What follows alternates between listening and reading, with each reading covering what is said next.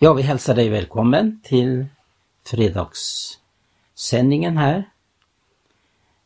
Jag heter Tage Johansson och jag vill eh, i det här programmet och kanske något mer program tala om eh, Noa.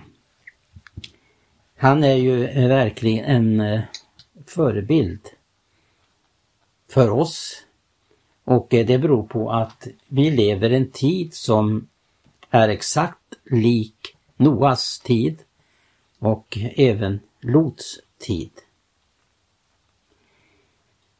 Jag ska först eh, läsa ifrån folkbibeln då eh, vad Jesus säger om Noas tid. Och att han då eh, tar upp det med jämförelse på den tid som vi lever. Och det står där då i eh, Lukas eh, 17 från den 26 versen. Eh, så som det var på Noas tid, så skall det vara under Människosonens dagar. Folk åt och drack, gifte sig och blev bortgifta ända till den dag då Noa gick in i arken. Då kom floden och gjorde slut på dem alla, på samma sätt som det var på Lots tid de åt och drack, köpte och sålde, planterade och byggde. Men den dag då Lot lämnade Sodom regnade eld och svavel från himlen och gjorde slut på dem alla. På samma sätt ska det bli den dag då Människosonen uppenbarar sig. Jag har också eh, läst lite från en eh, bok som heter Maranata av Arne Imsen. Och där finns det kapitel i den boken som handlar om just Maranata-vittnet Noa. Maranata, du vår Herre kom. Ja, det är en påminnelse som Paulus sänder till korinterna. Och han säger om någon inte har Herren kär så var han förbannad. Maranata. Och nu har vi då tagit del av att Jesus jämför den här tiden med Noas tid och nu ska vi också läsa hur eh, denna eh, Noa, som verkligen var ett Maranata-vittne, uppträdde. Jag ber Gertrud som är med här idag och eh, läser i det här kapitlet. Ja, det står så här.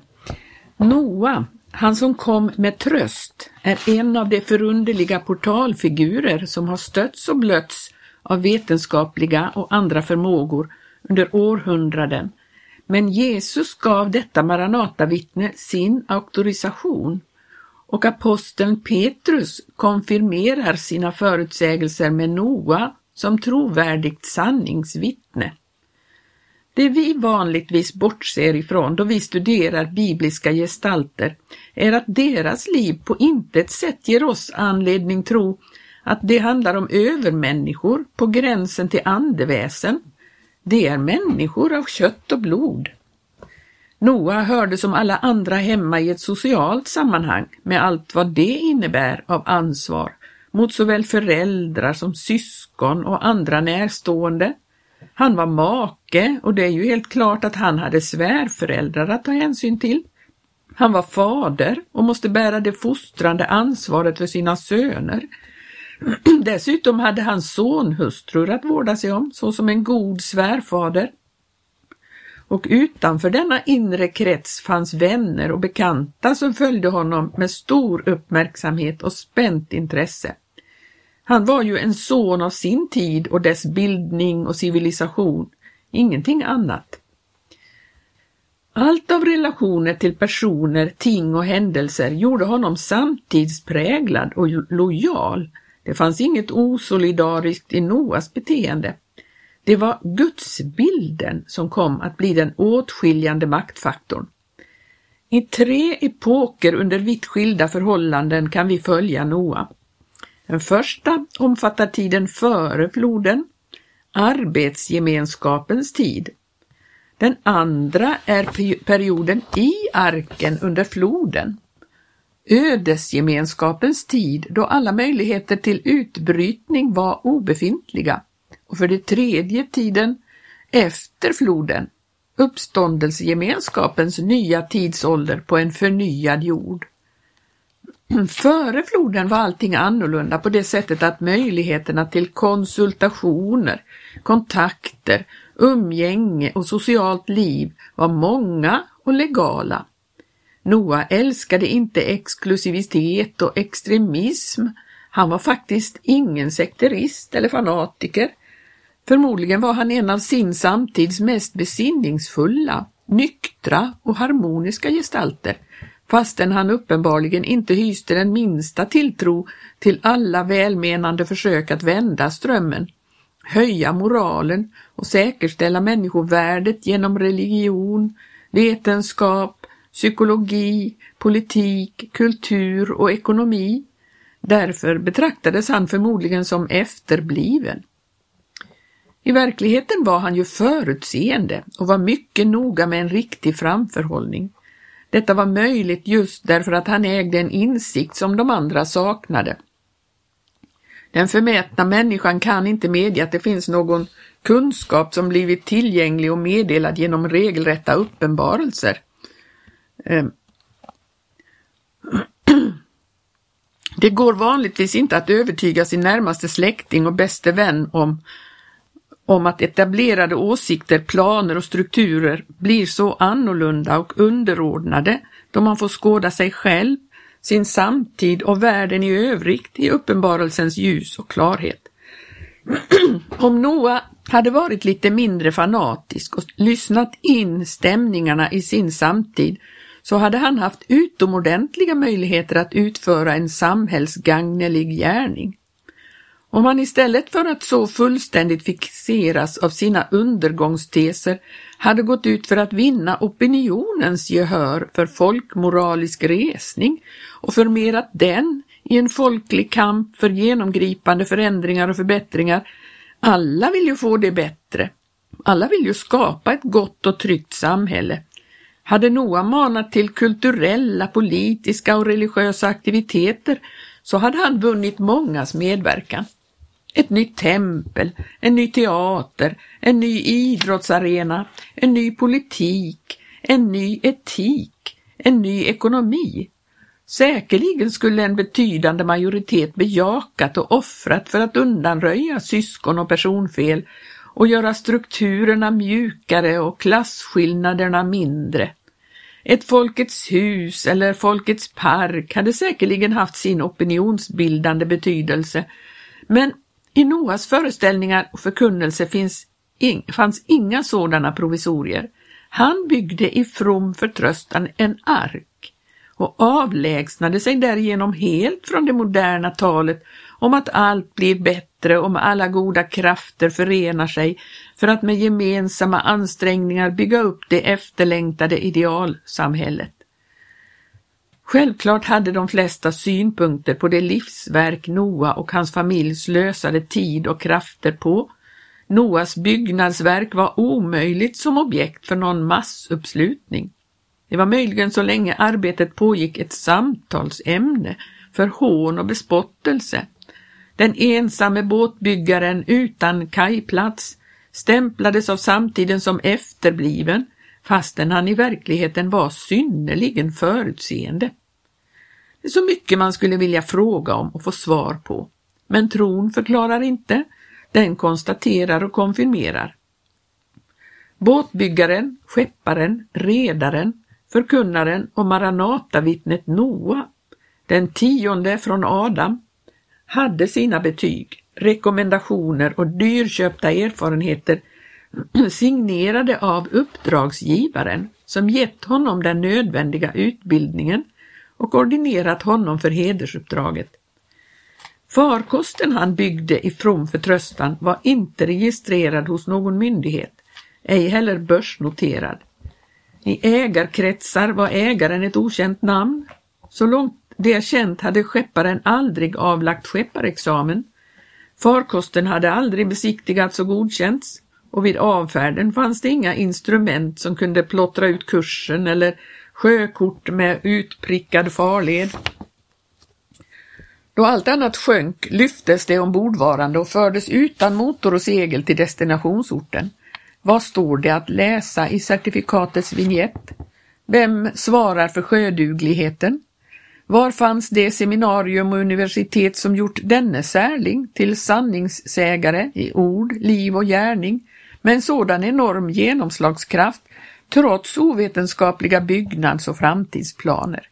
Vilka vetenskapliga institutioner och laborationer hade utforskat och godkänt projektet och vilka tekniker, ekonomer och finansiärer hade lanserat farkosten som lönsamt investeringsobjekt för framtida avkastning? Naturligtvis inga.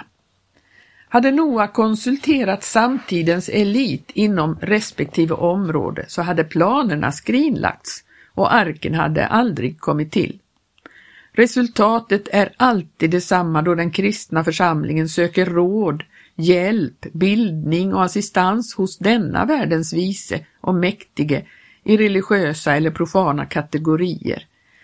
Det finns ingenting som tyder på att denna typ av inhämtad lärdom har i sig själv skickliggjort någon för uppdraget att göra de heliga skickliga till att utföra sitt tjänarevärv, att uppbygga Kristi kropp. Det är uteslutande visdomens och uppenbarelsens ande till kunskap om Fadern som kan åstadkomma detta mirakel. Seminarierna och fakulteterna är inte kända för sådana bragder. Fastmer har de visat sig äga en alldeles enastående förmåga att fostra fram bildade predikanttyper utan överbevisande kraft vars resultat alltid blir detsamma, nämligen tvivelsjuka träsk istället för trons fasta klippa. Detta är ingen betraktelse för meditation och aftonandakt, för veckohelger och kyrkohögtider. Det är tillämpbar tro för alla dagars samtliga timmar. Vatten i lämpliga proportioner är bra för allt, men det blir ett dödshot då ingen förmår att stoppa dess flöden.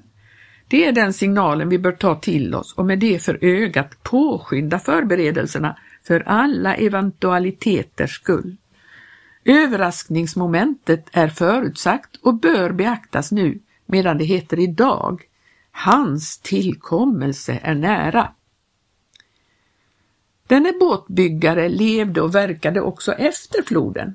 En uppseendeväckande episod efter det han och familjen gjorde entré på den nya jorden var att han planterade en vingård, skördade vinrankornas druvor och pressade dem till njutbar saft. Noa saknade insikt och kompetens. Jäsningen blev en överraskning och effekten ödesdiger. Avklädd och berusad låg han blottad i sitt tält och sov som aldrig förr. Något liknande hade ingen i familjen varit med om tidigare. Det var olustigt och förödmjukande. En skandal utan motstycke. Nog fanns det anledning att säga ett och annat om en sån far och göra det med besked till alla som ville lyssna.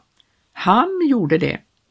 Av Noas tre söner närmade sig denne tältet, bröt övermodigt mot alla hedersregler och utnyttjade odisciplinerat det avskyvärda han hade sett för att inför sina bröder vanhedra sin far. Det kom att bestämma hans framtid. De andra bröderna förskräcktes över Hams i och för sig berättigade reaktion. De såg faran och vidtog omedelbara åtgärder. De gömde sig under en mantel och gick med ryggen före in i det skandalomsusade tältet, lade manteln över den sovande, berusade och ensamme troshjälten, gick tyst och skamfullt ut utan att nyfiket utforska interiören och den utblottade kraftkarn. Det var beklämmande, men det måste överskylas. Det hedrade trots allt sin far och det bestämde deras framtid. Den lilla och luttrade församlingen på den nya jorden, utan impulser och lockelser från en förgiftad värld, blottar mitt i den familjära gemenskapen en gemen ondska som hörde hemma i den gamla världen, vilken lurpassade och tog det tillfälle som erbjöds att demonstrera sitt inneboende och sin närvaro hos dem Gud benådat. Den embarkerade arken och gjorde sällskap eh, med de räddade ut på den nya jorden där den manifesterade sig som okuvad ormnatur.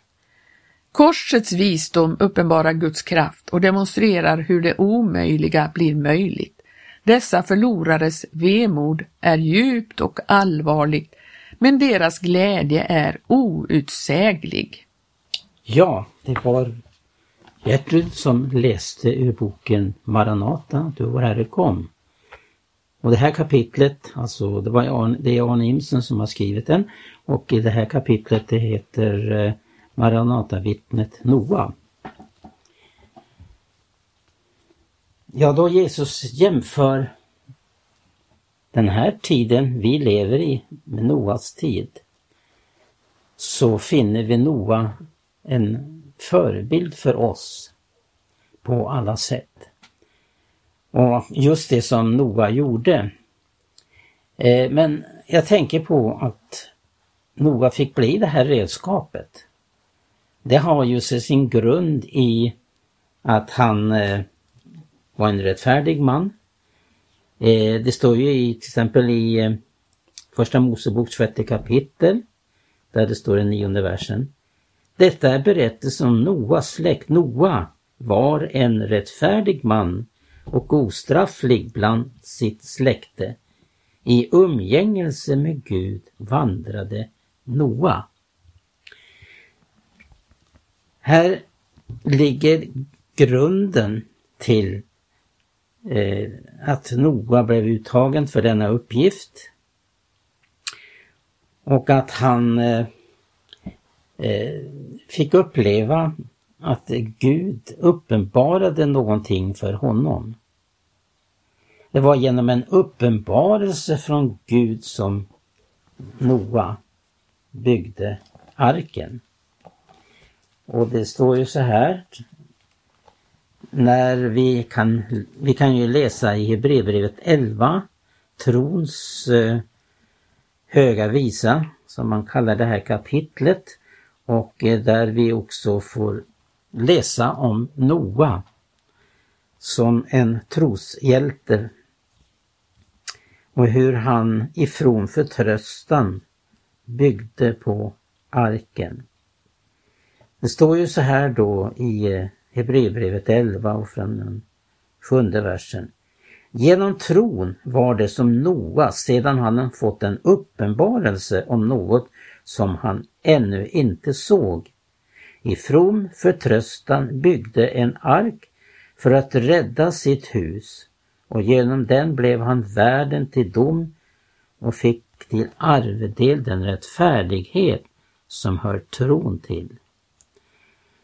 Och sen fortsätter också då att Abraham som var lydig, upp, sin, den uppenbarelse Gud gav honom, som innebar att han eh, bröt upp ifrån sin släkt, ifrån sitt land och fick gå in i den uppgift som Abraham blev kallad till. Gud vill ju också naturligtvis att detta ska bli en hjälp för oss och i synnerhet då när det handlar om en tid som är så som Noas tid. Och att vi också har den här uppgiften att eh, personifiera en uppenbarelse. När jag tänker på Noa och hans uppenbarelse så, så eh, kan jag inte låta bli att eh, tänka på de erfarenheter som Eh, detta Maranatabudskap har inneburit för min egen del.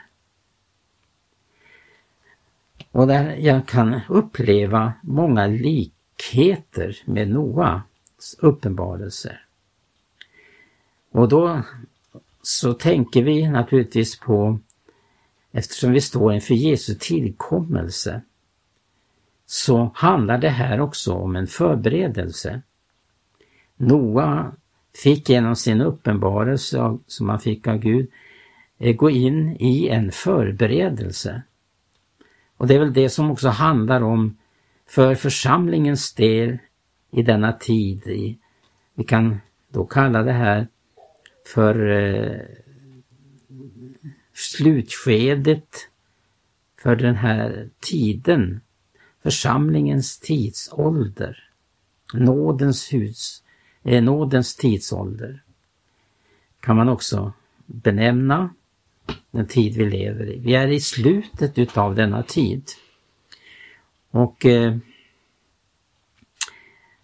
då Noa fick den här uppenbarelsen så handlar ju det om en förberedelse.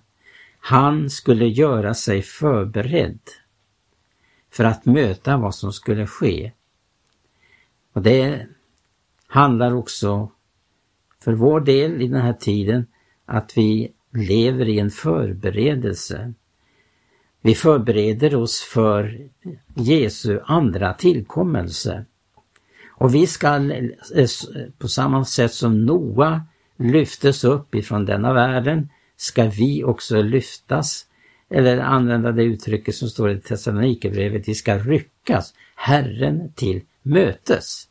Vi förbereder oss för en evakuering, precis så som Noa fick uppleva. Och det som är intressant och gripande med Noa och som vi som får tala till, våra, till oss i den här tiden, det är att eh, Noa inte bara talade om detta utan han fick personifiera detta budskap i sina handlingar. Det är det som är så avgörande för oss att eh, vi i vårt liv kan återspegla det som eh, gäller just förberedelsen. Att eh, vi personifierar detta med att eh, Jesu tillkommelse blir en livsstil för oss. Vi har brutit upp ifrån världen, det är ett uttryck som vi ofta har återvänt till det gäller Maranatas tid. Och just detta upplevelse av Maranatabudskapet där vi upplevde att det var en uppenbarelse från Gud vad vi skulle göra. Hur vi skulle bryta upp, hur vi skulle få vara med om en djupare gemenskap än att bara gå några, vid några tillfällen i veckan till ett möte. Så går man hem och sen fortsätter man sitt liv som vanligt. Utan här var det ju frågan om ett uppbrott på sådant sätt att eh, vi kunde gestalta någonting annat. Det var ju det som Noa fick vara med om. Han fick gestalta någonting eh, som motsvarade den tid han levde i. Vi lever i en sådan tid där vi ska inte bara tala om detta om Jesu tillkommelse, vi ska vara budskapet, vi ska personifiera budskapet om att Jesus kommer, att vi älskar hans tillkommelse, att vi är inne i en intensiv förberedelse för detta underbara som ska ske, att vi ska ryckas honom till mötes. Den stund och den tid som ingen vet, utan allenast Fadern i himlen vet. Och Jesus uppmanar ju gång på gång att vara redo. Hur man också i den här tiden upplever att man somnar in. För tiden är sådan att den är en sömnaktighetens ande utgjuten på ett alldeles särskilt sätt. Och det har att göra med att denna världens furste vet att hans tid är kort härefter. Han sätter in alla medel för att fördröja tillkommelsen. Men Guds ord manar att vi ska istället påskynda hans dags tillkommelse. Jag vill återkomma detta med Noa och eh, hans tid och vår tid. Återkommer detta nästa fredag. Gud välsigna er var och en på återhörande.